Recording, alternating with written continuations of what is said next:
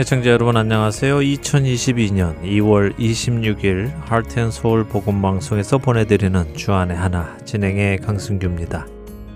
지난 한 주도 예수 그리스도의 도움을 통하여 부끄러움 대신 칭찬을 받는 삶을 살아가신 여러분 되셨으리라 믿습니다.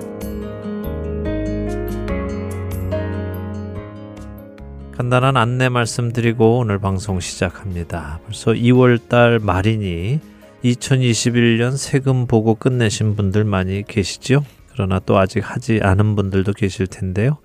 저희가 지난 1월 중순에 2021년 헌금 내역을 후원자분들께 모두 보내드렸습니다. 근데 아직까지 못 받으신 분들이 가끔 연락을 주십니다. 아마도 우체국에서 배달 중간에 분실이 된 것 같은데요.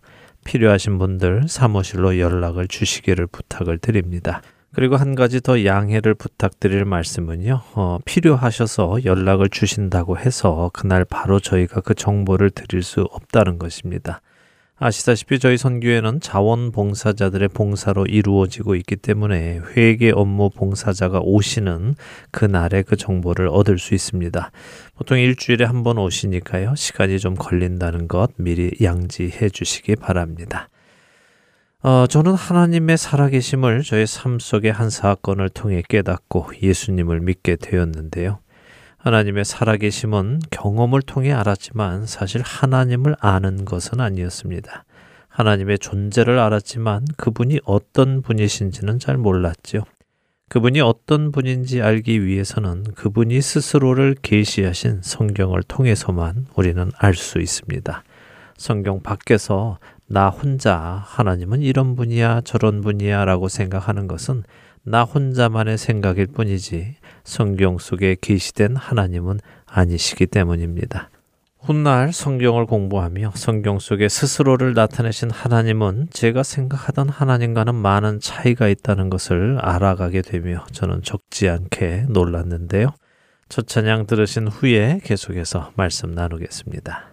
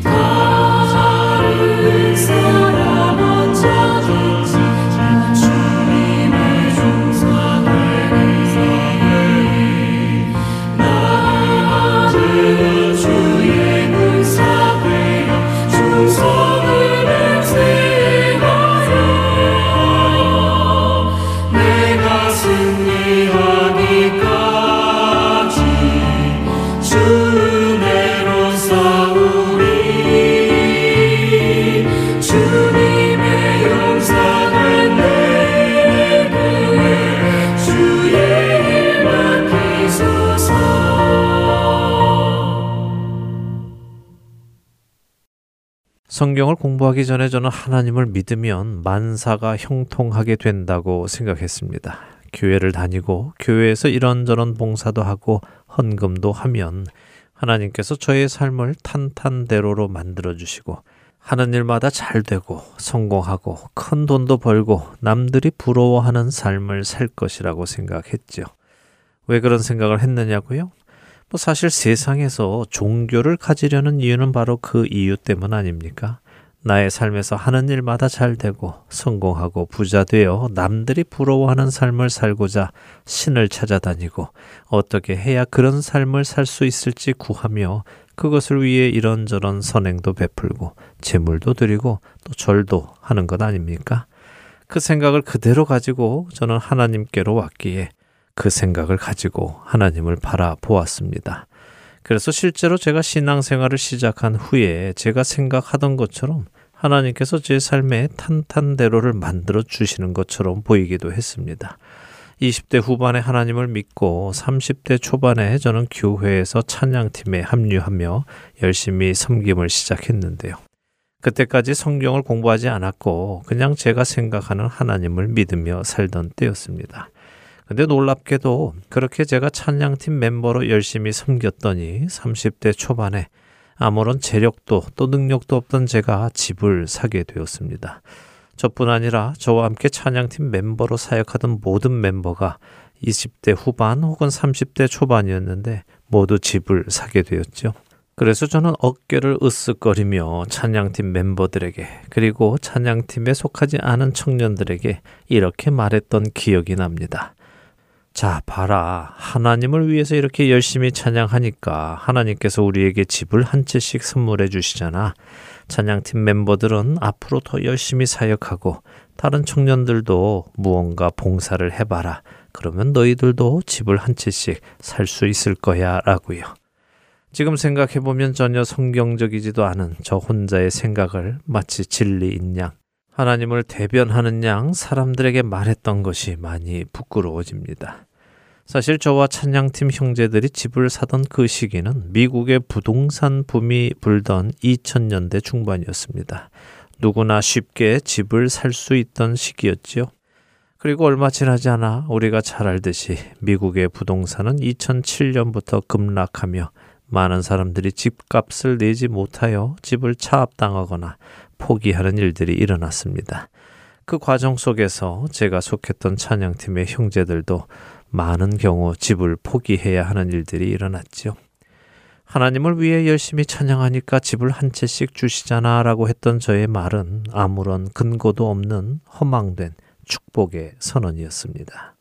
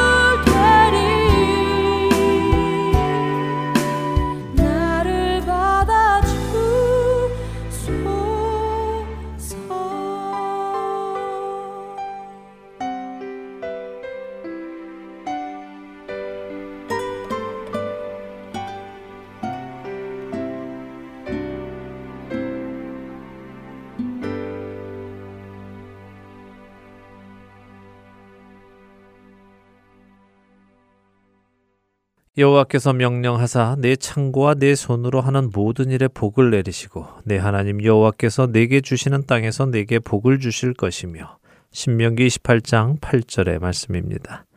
신명기 28장에는 우리들이 좋아하는 하나님의 복의 선포가 담겨 있습니다. 물론 15절부터는 반대로 저주의 선포도 담겨 있지만 말입니다. 분명 하나님은 복을 주시는 분이십니다. 우리에게 복 주시기를 원하시는 분이십니다. 그런데 이 신명기 28장의 말씀을 잘 읽어보면 복을 받고 저주를 받는 조건이 있습니다. 그것은 하나님의 말씀에 순종하느냐 하지 않느냐에 달려 있는 것이죠. 신명기 28장 1절과 2절은 이렇게 말씀하십니다. 내가 내 하나님 여호와의 말씀을 삼가 듣고 내가 오늘 내게 명령하는 그의 모든 명령을 지켜 행하면 내 하나님 여호와께서 너를 세계 모든 민족 위에 뛰어나게 하실 것이라. 내가 내 하나님 여호와의 말씀을 청종하면 이 모든 복이 내게 임하며 내게 이르리니 이렇게 말씀하신 후에 복의 선언이 이어집니다.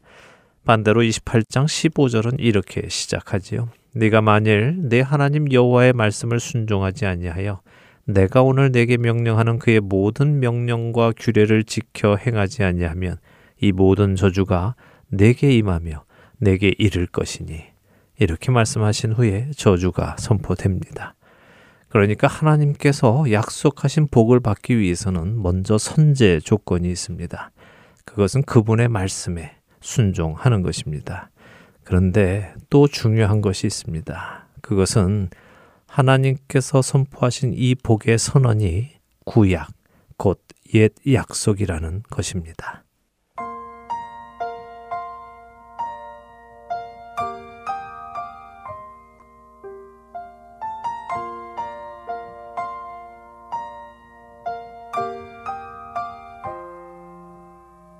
잊을 수 없네 하나님의 사랑. 날 살리시려고 주신 생명. 내 십자가 지고 오르신 갈보리 언덕 날 향한 사랑 때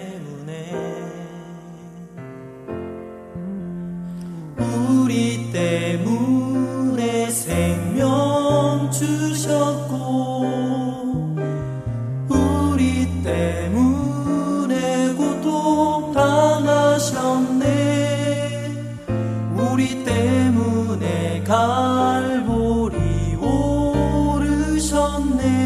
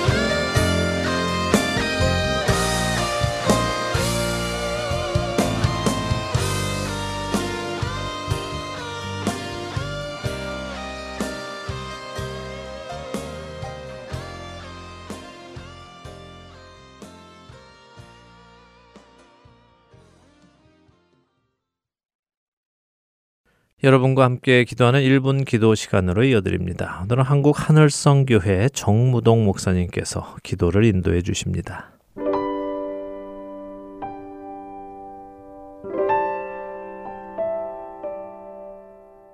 할트의 서울 복음방송 1번 기도 시간입니다. 저는 한국 충남 아산 하늘성교회 담임 목사 정무동입니다. 오늘은 배려의 마음은 삶을 풍요롭게 한다라는 주제로 함께 중보 기도하는 시간을 가지려 합니다. 현대인의 삶은 너무 바쁩니다. 그래서 자신조차 돌아볼 여유가 없습니다. 자신에게만 이로운 경우에만 관심을 갖고 자신과 상관없는 일에는 무관심합니다. 그래서 일찍이 아시아 미래학자 최윤식 박사는 2020-2040 한국교회 미래의 지도라는 책에서 21세기는 무기력, 무관심, 무의미, 산무 시대가 될 것이라고 말했습니다. 이와 같은 현상은 대화 자리에서 얼마든지 목격할 수 있습니다. 상대방을 존중하지 않는 언어의 사용과 예의 없는 말투로 인해 자신에게 되돌아오는 말과 말투 또한 거칩니다. 서로가 만족할 수 있는 최상의 대화 방법은 배려의 대화입니다. 배려가 흐르는 대화 자리는 상대방을 만나며 세운 경기 울타리를 걷어내게 합니다. 생각의 관점을 자신이 아닌 상대방의 입장에서 생각해 보는 것만으로도 서로가 만족하는 대화 자리가 될 수 있으며 바람직한 인간관계를 형성할 수 있습니다. 상대방을 배려하는 말과 행동은 진실한 마음에서 우러나옵니다. 이해 관계를 떠나서 우선 말과 말투에 배려의 마음이 깃들어 있다면 아무리 바쁘고 각박한 세상이라고 할지라도 한결 따뜻한 세상이 분명히 될 것입니다. 이러한 이야기가 있습니다. 몹시 추운 겨울 어느 날 어린 소년이 맨발로 신발 가게 앞에서 진열장 안을 들여다보고 있었습니다. 그 모습을 바라본 어느 부인이 소년에게 다가가 물었습니다. 얘야, 너는 날씨가 이렇게 추운데 맨발로 진열장 안을 그렇게 쳐다보는 이유라도 있니? 예, 저는 지금 하나님께 신발 한 켤레만 달라고 기도하고 있는 중이에요. 소년의 말에 부인은 아이의 손을 잡고 신발 가게 안으로 들어갔습니다. 그리고 부인은 양말과 신발을 주문하고 따뜻한 물을 부탁하여 손수 소년의 발을 씻긴 후 수건으로 물기를 닦아 주었습니다. 그리고 양말과 신발을 신겨 주었습니다. 소년의 차가운 발에 차츰 따뜻한 온기가 돌기 시작했습니다. 하지만 소녀는 무슨 영문인지 모르는 표정으로 주인을 쳐다볼 수밖에 없었습니다. 얘야, 의심하지 말거라. 자, 이제 발이 따뜻해졌니? 소녀는 얇은 미소를 띠고 말없이 고개를 끄덕였습니다. 그리고는 부인의 손을 살며시 잡고는 말했습니다. 아줌마가 하나님 부인이세요?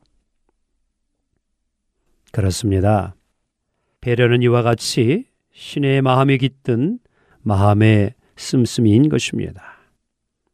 사랑하는 애청자 여러분, 끝으로 미국의 시인이며 하버드 대학교의 저명한 교수였던 롱펠로의 그 사람을 만나고 싶다라는 시 중에서 앞부분을 소개하고 기도를 하겠습니다. 아름다운 그 사람을 만나고 싶다. 마음이 항상 푸른 그 사람을 만나고 싶다. 언제나 푸른 나뭇잎처럼 살아가는 사람을 오늘 만나고 싶다. 마음이 아름다운 그 사람의 마음 속으로 들어가서 나도 그런 아름다운 마음으로 살고 싶다.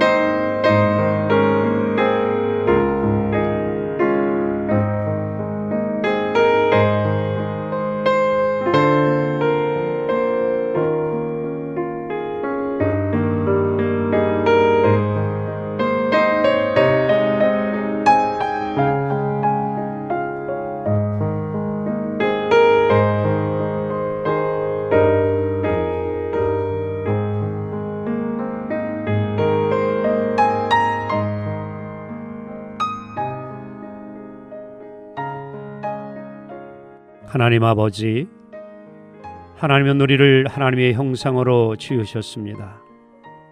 사람이 하나님을 가까이 할 수 있도록 또 사람들과 아름다운 관계를 맺으며 살면서 그 안에서 기쁨과 행복을 누리도록 하셨습니다.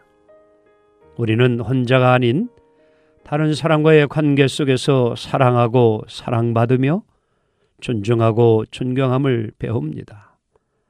다른 사람을 인정하고 또 남에게 인정을 받음으로 자신의 존재를 확인받습니다.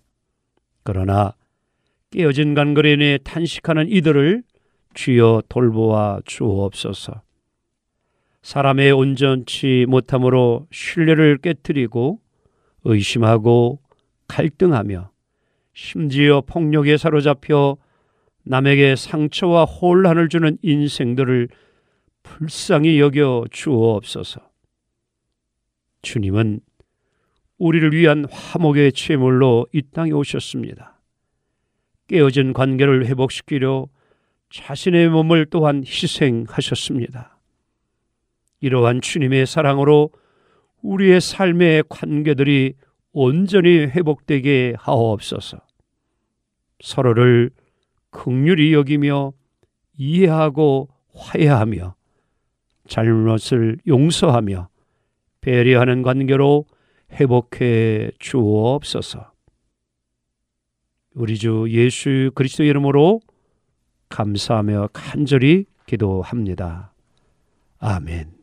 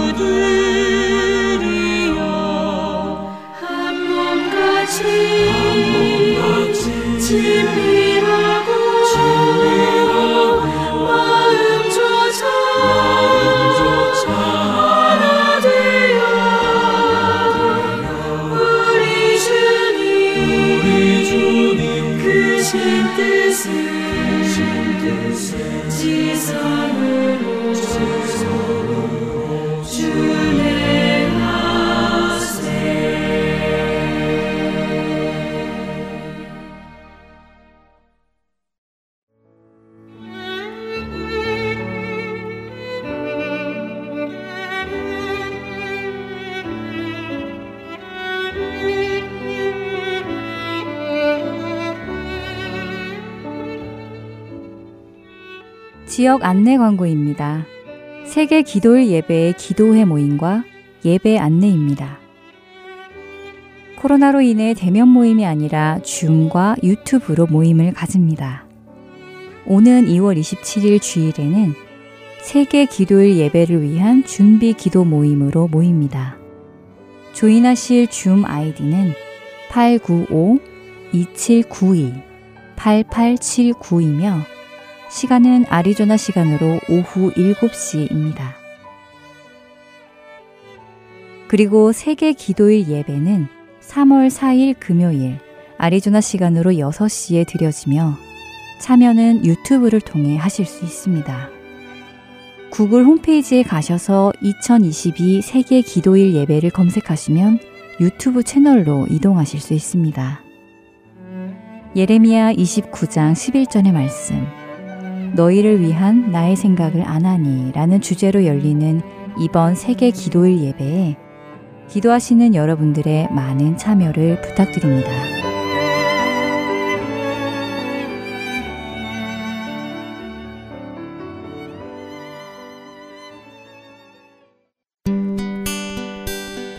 기쁜 소식 사랑으로 땅끝까지 전하는 아랜소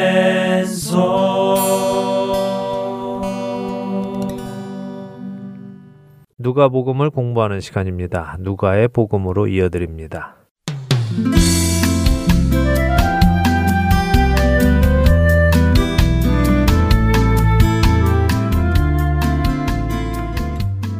애청자 여러분 안녕하세요. 누가복음을 공부하는 시간입니다. 누가복음 진행의 함혜진입니다. 네, 여러분 안녕하세요. 강승규입니다. 네, 지난 2주에 걸쳐 예수님께서 가르쳐 주신 주기도문을 살펴보았어요. 네.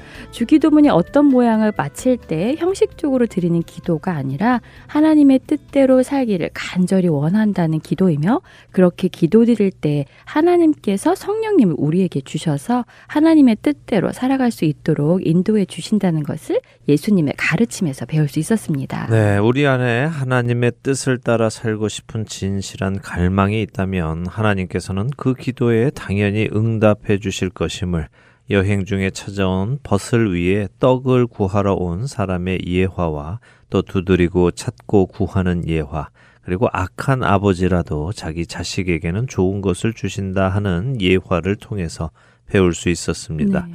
그러니 거꾸로 생각해 보면요. 우리가 하나님의 뜻을 따라 살지 못하는 이유는 우리 안에 하나님의 뜻을 따라 살고 싶다는 간절함이 없기 때문이라고 볼 수도 있겠죠. 네, 그런 말씀을 들으면 우리가 믿음이 부족하고 말씀대로 살지 못하고 하는 이런 모습들이 다 우리 마음 속에 하나님을 향한 간절함이 적어서 그런 것이라는 것밖에는 다른 이유가 없는 것 같네요. 예, 그것이 사실이죠. 네. 예레미야 29장 13절에서 하나님께서는 너희가 온 마음으로 나를 구하면 나를 찾을 것이요.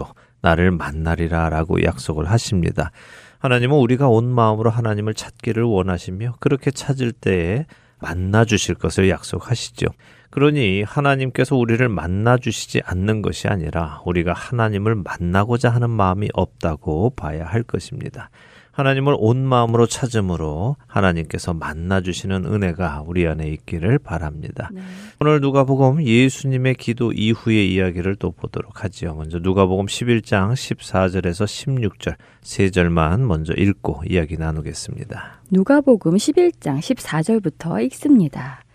예수께서 한 말 못하게 하는 귀신을 쫓아내시니 귀신이 나감에 말 못하는 사람이 말하는지라 무리들이 놀랍게 여겼으나 그 중에 더러는 말하기를 그가 귀신의 왕 바알세부를 힘입어 귀신을 쫓아낸다 하고 또 더러는 예수를 시험하여 하늘로부터 오는 표적을 구하니 네, 예수님께서 귀신을 쫓아내시는 기적을 또 베풀어 주십니다. 네. 근데 어떤 귀신입니까? 말 못하게 하는 귀신이라고 하시네요. 네. 지난번 변화산에서 내려오신 후에 말 못하게 하는 귀신이 들린 아이를 고쳐주셨는데 이번에도 또 말 못하게 하는 귀신을 쫓아내시네요. 맞습니다. 누가복음 9장이었죠. 예. 자, 그때 유대인들 특히 바리새인들이 귀신을 쫓아내는 방법을 말씀드렸습니다. 네, 맞아요. 귀신의 이름을 물어보고 그 귀신의 이름을 부르 며 하나님의 권세로 귀신을 내쫓았다고 하셨죠. 네. 그런데 말 못하는 귀신은 말을 하지 못해서 이름을 말해주지 못하고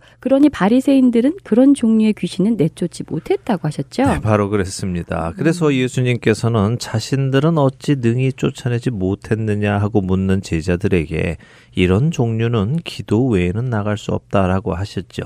그러나 예수님은 영적인 분이시기에 그런 귀신을 내쫓을 수 있으셨습니다. 오늘 여기 누가복음 11장 14절의 귀신도 마찬가지죠. 말을 못하니 바리새인들은 내쫓지 못하는 귀신입니다. 그런데 예수님은 그런 귀신도 이름을 묻지 않으셔도 쫓아내실 수 있습니다. 귀신이 나가니 말 못하는 사람이 말을 하지요. 네. 그러니 당연히 유대인들이 놀랍니다. 자신들은 말 못하는 귀신을 내쫓는 것을 보지 못했는데 예수님은 내쫓으시니 예수님이 말 못하는 귀신을 내쫓을 수 있는 것은 예수님이 귀신의 왕인 바알세불에게 권세를 얻어서 내쫓는 것이다라고 말했다고 하십니다. 하긴 그렇게 생각할 수도 있겠네요. 이름을 말해야만 쫓아낼 수 있는 문화에서 이름을 묻지도 않고 귀신을 꾸짖고 내쫓을 수 있다는 것은 귀신과 같은 편이기에 그렇다라고 생각할 수도 있었겠어요. 뭐 유대인들은 그렇게 생각을 했습니다. 네. 그래서 예수님의 사역을 믿지 못하고 오히려 예수님을 귀신의 왕과 내 통하는 자로 모욕까지 합니다. 네. 이런 생각을 하던 유대인들을 향해 예수님께서는 명확한 답변을 해 주시죠. 이어지는 구절을 읽고 이야기 또 나누죠. 17절에서 23절 읽어 볼까요? 네, 누가복음 11장 17절부터 읽겠습니다.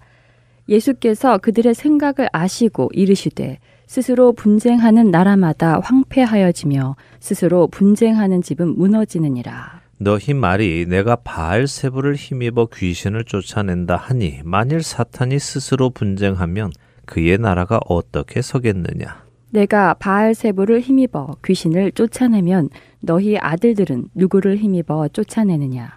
그러므로 그들이 너희 재판관이 되리라. 그러나 내가 만일 하나님의 손을 힘입어 귀신을 쫓아낸다면 하나님의 나라가 이미 너희에게 임하였느니라. 강한 자가 무장을 하고 자기 집을 지킬 때에는 그 소유가 안전하되 더 강한 자가 와서 그를 굴복시킬 때에는 그가 믿던 무장을 빼앗고 그의 재물을 나누느니라. 나와 함께 하지 아니하는 자는 나를 반대하는 자요 나와 함께 모으지 아니하는 자는 해치는 자니라. 네. 예수님께서 너무 당연한 말씀 해주시죠. 네. 한 나라가 분쟁하면 어떻게 그 나라가 서겠느냐? 너희는 어떻게 이렇게 말도 안 되는 생각을 하느냐? 음. 내가 사탄의 힘을 빌어서 귀신을 내쫓아 주면 그것이 사탄에게 무슨 유익이냐? 오히려 사탄에게 손해가 아니냐 하고 물으시는 거죠. 그렇네요. 사탄이 사람을 괴롭히는 것이 목적이겠지. 사람에게서 귀신을 쫓아내주는 일을 하지는 않겠죠. 네, 그 말씀을 예수님께서 하시는 네. 것이죠. 그러면서 물으십니다. 좋다. 너희가 내가 바알세불의 힘을 빌어서 귀신을 쫓아낸다고 말한다면 너희의 아들들, 곧 너희를 따르는 자들은 누구의 힘을 입어서 쫓아내느냐 하고 물으시죠. 그들의 대답이 무엇이겠습니까? 당연히 하나님의 힘을 입어 내쫓는 것이겠지요. 그렇죠. 그러니 예수님도 당연히 하나님의 힘으로 그 일을 하시는 것입니다. 앞서 16절에 어떤 사람들은 예수님께 하늘로부터 오는 표적을 구했다고 하시죠. 하늘로부터 오는 표적은 귀신을 쫓아내는 것으로 충분한 것임을 우리는 알 수 있습니다. 그들이 너희 재판관이 된다 이런 말씀은 귀신이 귀신을 쫓아내지 않고 하나님의 힘으로 귀신을 쫓아내는 것으로 너희가 판단할 수 있다 하는 말씀이죠. 그리고는 강한 자가 무장을 하고 자기 집을 지킬 때그 소유가 안전하다고 하시죠. 여기서 이 강한 자는 사탄을 의미합니다. 사탄이 무장을 하고 자신의 소유를 지키지요. 자신의 소유는 잠시 그에게 주어졌던 세상입니다. 사탄이 세상의 임금이지요. 그런데 더 강한 자, 바로 예수님께서 오셔서는 그 사탄을 굴복시키시고 그가 믿고 있던 그 무장을 해제시키시고 그의 재물, 다시 말해 그가 사망과 죄의 권세로 누르고 있던 하나님의 백성들을 자유하게 하실 것이라는 말씀을 하시는 것입니다. 예수님께서 이 땅에 오셔서 하시는 일을 말씀하시는 것이네요. 네, 맞습니다. 그래서 예수님과 함께 하지 않는 자들은 예수님을 반대하는 음. 자다라고 말씀하시는 네. 것이죠. 너희 바리새인들 나를 따를 것인지 아닌지 결정해야 한다 하는 말씀입니다. 계속해서 읽어 나가죠. 24절부터 28절까지 또 읽고 이야기 나누죠. 네, 누가복음 11장 24절부터 또 읽어 나갑니다. 더러운 귀신이 사람에게서 나갔을 때 물 없는 곳으로 다니며 쉬기를 구하되 얻지 못하고 이에 이르되 내가 나온 내 집으로 돌아가리라 하고 가서 보니 그 집이 청소되고 수리되었거늘 이에 가서 저보다 더 악한 귀신 일곱을 데리고 들어가서 거하니 그 사람의 나중 형편이 전보다 더 심하게 되느니라. 이 말씀을 하실 때에 무리 중에서 한 여자가 음성을 높여 이르되 당신을 뵌 태와 당신을 먹인 저지 복이 있나이다 하니 예수께서 이르시되 오히려 하나님의 말씀을 듣고 지키는 자가 복이 있느니라 하시니라. 예수님께서 이 땅에 오셨습니다. 강한 자가 권세를 휘두르던 이 세상에 더 강한 예수님이 오셨습니다. 이제 예수님은 이 강한 자를 무장해제하시고 하나님의 백성들을 자유하게 하실 것입니다. 그럼 이렇게 예수님을 통해 강한 자, 사탄으로부터 노임을 받는 자들은 어떻게 해야 할까요? 그 말씀을 해주시는 것입니다. 더러운 귀신이 사람에게서 나가서는 자신이 쉴 만한 곳을 찾아다니다가 결국 쉴 곳을 찾지 못하고 다시 자신이 나온 그 사람에게로 돌아가 봤는데 그 집이 청소되고 수리가 된 것을 보고는 자신보다 더 악한 귀신 일곱을 데리고 들어가서 거함으로 그 사람의 사정은 전보다 더 어려운 상황을 맞게 된다고 하십니다. 자, 이 말씀이 무슨 말씀으로 다가오세요? 더러운 귀신 사람에게서 나가면 그 사람은 그 빈자리에 성령님을 모시지 않으면 전보다 더 어렵게 된다는 말씀 같네요. 네, 맞습니다. 바로 그 말씀입니다. 우리의 영혼은 성령님을 따르던 악령을 따르던 둘 중 하나입니다. 예수님이 오심으로 우리를 누르고 있던 악한 영들을 몰아내 주신다면 우리는 우리의 영혼을 깨끗이 정리하고는 이제는 거룩하고 깨끗하게 성령 하나님을 내 안에 모시고 그분을 따라 살아가야 합니다. 그렇지 않으면 더 악한 일곱 귀신, 완전함을 뜻하는 숫자지요. 그러니까 아주 심각한 네. 상태, 다시는 돌아오지 못하는 상태로 돌아가게 된다는 말씀입니다. 음, 너무 정말 무서운 말씀이에요. 성령 하나님을 우리 안에 꼭 모시고 살아야겠어요. 네. 그런데 귀신이 사람에게서 나가서는 물 없는 곳으로 다니며 쉬기를 구한다고 하시는데 네. 왜물 없는 곳으로 다닐까요? 전에 귀신은 물을 건너지 못한다는 말을 들은 적이 있는데 네. 귀신이 물을 무서워하나요? 예, 뭐 그건 사람들이 만들어낸 말이겠죠. 음. 뭐 귀신은 바다를 건너지 못한다 하기도 하고요. 네. 그래서 해외에 가서 제사를 지내면 조상신이 거기까지 와서 제사밥을 먹지 못한다. 뭐 이런 말도 한국 사람들 사이에는 있습니다. 네. 그런데 뭐 귀신이 물을 무서워하면 물귀신이란 말이 나오겠습니까? 뭐 다 앞뒤가 안 맞는 지어낸 이야기여서 그렇죠. 저는 여기서 예수님께서 말씀하시는 물은 성령님을 의미하지 않을까 생각합니다. 네. 요한복음 7장 37절에서 39절에 예수님께서는 생수를 성령에 빗대어 표현하시는 것을 보면 물이 성령님을 상징하기도 하니까 더러운 귀신이 사람에게서 나와서 성령님이 없는 사람들 안에 들어가 쉬려고 하지만 찾지 못하고 처음 그 사람에게 다시 왔다 하고 이해를 하면 될 것 같습니다. 그렇군요. 네, 자 예수님께서 이렇게 말씀을 하시고 나니까 무리 중에서 듣고 있던 한 여인이 예수님을 낳고 젖을 먹인 그 여인은 참 복되다 하고 외칩니다. 예수님의 가르침이 참으로 대단해서 그렇게 칭찬하는 것일 수도 있고요. 당신 같은 선지자 혹은 메시아를 낳은 그 여인은 참 복되다 하는 말일 수도 있겠죠. 어쨌든 그녀의 칭찬 속에는 예수님을 낳고 기른 것 자체가 복이다 하는 뜻이 들어 있습니다. 그런 그녀에게 예수님이 말씀을 해 주십니다. 그래, 나를 낳고 기른 그녀도 복이 있지만 그 복보다 더 큰 복이 있는데 그 복이 무엇이라고 하십니까? 하나님의 말씀을 듣고 지키는 자가 복이 있다고 하시네요. 네. 결국 하나님의 말씀에 순종하는 사람이 마리아보다 더 복이 있다는 말씀이네요. 그렇습니다. 예. 그러나 사실 마리아도 하나님의 말씀에 순종하였기에 복이 있는 여인이었죠. 음, 네. 하지만 마리아는 하나님께 특별히 선택받은 것 아닙니까? 예수님을 낳을 수 있는 여인은 단 한 명의 선택된 여인밖에는 없지요. 음. 그렇지만 그 복과 같은 복, 오히려 더 복된 것은 하나님의 말씀에 순종하는 것이다라고 말씀해 주십니다. 우리 모두에게 이 복이 임하기를 원합니다. 또 읽어보지요. 29절에서 32절 읽겠습니다. 네, 누가복음 11장 29절부터 읽습니다. 무리가 모였을 때 예수께서 말씀하시되 이 세대는 악한 세대라 표적을 구하되 요나의 표적밖에는 보일 표적이 없나니 요나가 니느웨 사람들에게 표적이 됨과 같이 인자도 이 세대에 그러하리라. 심판 때에 남방 여왕이 일어나 이 세대 사람을 정죄하리니 이는 그가 솔로몬의 지혜로운 말을 들으려고 땅 끝에서 왔음이거니와 솔로몬보다 더 큰 이가 여기 있으며 심판 때에 니느웨 사람들이 일어나 이 세대 사람을 정죄하리니 이는 그들이 요나의 전도를 듣고 회개하였음이거니와 요나보다 더 큰 이가 여기 있느니라.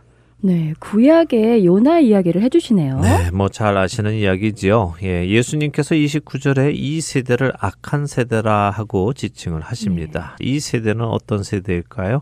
바로 예수님이 오신 그 세대의 유대인들을 의미하는 것입니다.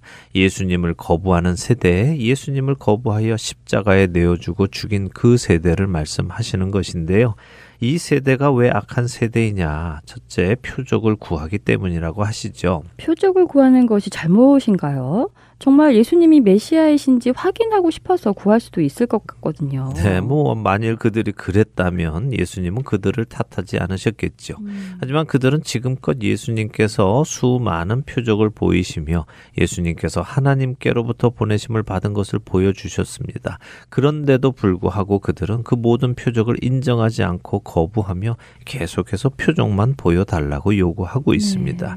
이런 그들에게 예수님은 더 이상의 표적은 보여 줄 필요가 없고 너희에게는 요나가 보인 표적밖에는 보일 표적이 없다라고 하시죠. 요나는 어떤 표적을 보여주었습니까? 그러게요. 다음 절에 요나가 니느웨 사람들에게 표적이 됨과 같이 인자도 그렇다고 하시는데 이게 무슨 말씀일까요? 네, 같은 장면을 마태복음 12장은 더욱 자세하게 기록을 하고 네. 있는데요. 조금 읽어보고 도움을 받도록 하지요. 마태복음 12장 39절과 40절 읽어주세요. 네, 마태복음 12장 39절과 40절입니다. 예수께서 대답하여 이르시되 악하고 음란한 세대가 표적을 구하나 선지자 요나의 표적밖에는 보일 표적이 없느니라. 요나가 밤낮 사흘 동안 큰 물고기 뱃속에 있었던 것 같이 인자도 밤낮 사흘 동안 땅 속에 있으리라. 네. 아, 요나가 물고기 뱃속에 있었던 것이 표적이라고 하시는 것이군요. 네, 요나는 사흘 동안 큰 물고기 뱃속에 있었습니다. 요나는 자신의 그런 모습을 스올, 곧 음부에 있었다고 요나서 2장 2절에 표현을 합니다.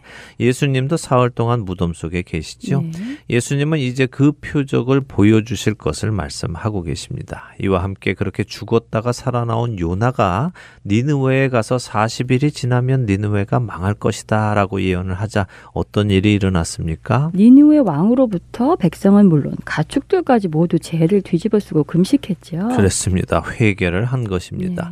네. 예수님께서도 십자가에서 죽으시고 무덤 속에 들어가셨다가 나오시면 복음이 전파되며 사람들이 회개하기 시작할 것입니다. 그러나 이 세대 유대인의 대부분의 사람들은 그렇지 않을 것입니다. 그렇기에 심판 때에 남방 여왕이 일어나서 이 세대 유대인들을 책망할 것입니다. 왜요? 남방 여왕은 에디오피아의 여왕을 의미하는데요. 그녀는 솔로몬 왕의 지혜의 말을 듣고자 당시의 기준으로는 땅 끝인 이디오피아에서부터 이스라엘을 찾아올 정도로 열정을 보였는데 지금 2세대 유대인들은 예수님이 그들 가운데 계신데도 불구하고 예수님의 말씀을 들으려는 열정은 커녕 오히려 예수님을 죽이려고 하니 당연히 남방 여왕에게 책망을 받을 것이고 또 니느웨 사람들도 마찬가지 이유로 2세대 유대인들을 책망할 것을 말씀하십니다. 요나보다 더 크신 예수님이 말씀하시는데도 회개하지 않으니 책망 받을 만하네요. 네, 뭐 사실 요나는요 니느웨 사람들을 싫어했죠. 네. 그는 니느웨에 하나님의 경고를 적극적으로 전달하지 않았습니다. 그는 니느웨 사람들이 회개하는 것을 원치 않았죠. 요 나는 니느웨 사람들이 회개하지 않기를 바랬고요. 그런 그들을 하나님께서 심판하시기를 원했습니다. 그런 사람이 전한 말씀을 듣고도 니느웨 사람들은 음. 회개했습니다. 네. 반면 예수님은 어떠십니까? 예수님은 요나와는 정반대이십니다. 예수님은 모든 백성이 회개하기를 바라십니다. 그래서 친히 그들에게 생명을 주시기 위해 오셨습니다. 그들에게 회개할 것을 말씀해 주셨죠. 그런데 그들은 오히려 예수님을 거 부하고 십자가에 죽으시도록 로마의 손에 자신들의 왕을 넘겨줍니다. 정말 니누의 사람들과 남방 여왕에게 책망받을 만하네요. 네. 자, 우리는 어떻습니까? 우리는 그 세대 유대인들보다 낫습니까? 우리는 회개하고 회개의 열매를 맺고 살아가고 있는지요? 하나님의 말씀에 순종하며 사는 복을 받고 사는지 우리 각자가 점검해야 합니다. 아멘. 우리도 예수님의 말씀을 친히 이렇게 성경을 통해 들으니 회개하지 않는다면 같은 심판이 있으리라 생각됩니다. 네. 우리 안에 성령님을 모시고 회개하고 순종하는 삶을 살아가려는 결단과 열망이 우리 안에 있기를 간절히 소망합니다. 네, 그렇게 되기를 바랍니다. 네. 누가의 복음 오늘은 여기서 줄이고요. 다음 주에 계속해서 누가복음 11장 나머지를 보도록 하겠습니다. 한 주간도 주 안에서 장성해 나가시는 여러분 되시기 바랍니다. 저희는 다음 주에 다시 찾아뵙겠습니다. 안녕히 계세요. 안녕히 계십시오.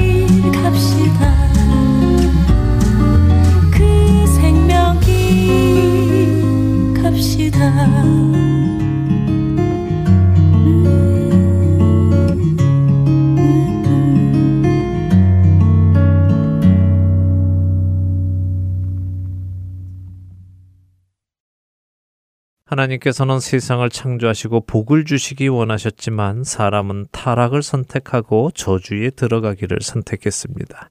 그렇지만 하나님께서는 그런 그들을 내버려 두지 않으시고 아브라함을 선택하셔서는 이스라엘이라는 백성을 세우시고 그들이 모든 민족 중에 제사장 민족, 모든 민족 중에 하나님의 복을 받는 것이 무엇인지 보여주는 샘플 민족으로 만드셨습니다. 그러나 우리가 알듯이 그 민족 역시 하나님의 기대에 부합하지 못하고 또다시 타락했으며 하나님 곁을 떠나갑니다. 첫 번에 지으신 세상이 걷잡을 수 없이 타락하자 하나님께서는 세상의 종말을 선언하셨지요. 120년이라는 시간을 주신 후에 세상을 물로 심판하셨습니다. 두 번째 다시 지으신 세상도 걷잡을 수 없이 타락하자 하나님께서는 세상의 종말을 선언하셨습니다. 그러나 첫 번 심판과는 달리 그 연수를 정확히 말씀해 주시지는 않으셨습니다. 대신 그 아들 예수 그리스도를 이 땅에 보내심으로 인하여 말세, 곧 세상의 끝이 시작되었음을 말씀하셨지요. 너희는 말세에 나타내기로 예비하신 구원을 얻기 위하여 믿음으로 말미암아 하나님의 능력으로 보호하심을 받았느니라. 베드로전서 1장 5절의 말씀입니다. 옛적의 선지자들을 통하여 여러 부분과 여러 모양으로 우리 조상들에게 말씀하신 하나님이 이 모든 날 마지막에는 아들을 통하여 우리에게 말씀하셨으니 이 아들을 만유의 상속자로 세우시고 또 그로 말미암아 모든 세계를 지으셨느니라. 히브리서 1장 1절과 2절의 말씀이지요. 하나님께서 세상의 종말을 고하시기 위하여 예수님을 보내신 것입니다. 예수님께서 오신 순간부터 세상은 하나님의 심판 아래에 들어간 것입니다. 그래서 이제는 이 세상에서 하나님의 말씀에 순종하면 이런저런 눈에 보이는 복을 받는다는 약속 대신에 하나님의 말씀에 순종하면 세상으로부터 미움을 받고 핍박을 받고 심지어 죽임을 당할 것이라는 약속이 주어졌습니다. 또 너희가 내 이름으로 말미암아 모든 사람에게 미움을 받을 것이나 끝까지 견디는 자는 구원을 얻으리라.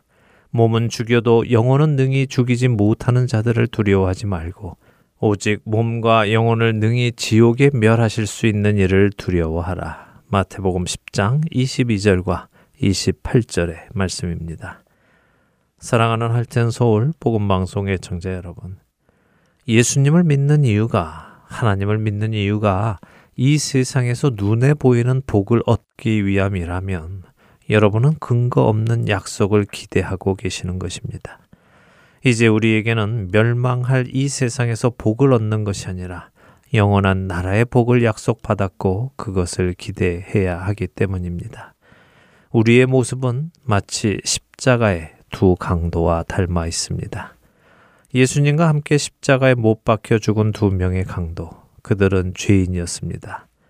그들은 예수님 양 옆에 십자가에 달려 죽어가며 예수님을 향해 욕을 했다고 마태복음 27장 44절은 말씀하시지요. 그런데 이렇게 예수님을 욕하던 강도들 중 한 명에게 변화가 찾아왔습니다. 누가복음 23장 39절에서 42절의 말씀입니다. 달린 행악자 중 하나는 비방하여 이르되 네가 그리스도가 아니냐 너와 우리를 구원하라 하되 하나는 그 사람을 꾸짖어 이르되 네가 동일한 정죄를 받고서도 하나님을 두려워하지 아니하느냐 우리는 우리가 행한 일에 상당한 보응을 받는 것이니 이에 당연하거니와 이 사람이 행한 것은 옳지 않은 것이 없느니라 하고 이르되 예수여 당신의 나라에 임하실 때에 나를 기억하소서 하니 강도 중 한 사람은 자신의 죄를 깨달았고 예수님은 죄가 없으신 분임을 깨달았습니다. 그래서 그는 예수님께 자신의 영혼을 부탁합니다. 예수님을 자신의 구주로 영접한 것입니다. 그래서 그는 예수님께로부터 오늘 네가 나와 함께 낙원에 있을 것이다 하는 영원한 생명의 약속을 받았습니다. 십자가의 두 강도 중 한 사람은 영생을 약속받았고 또 한 사람은 약속받지 못했습니다. 그는 그냥 자기 죄에서 죽어갔지요. 흔히 우리는 예수님을 영접했으니 이제는 이 세상에서 복이 임할 것이라고 생각합니다. 그러나 요한복음 19장 32절을 보시기 바랍니다.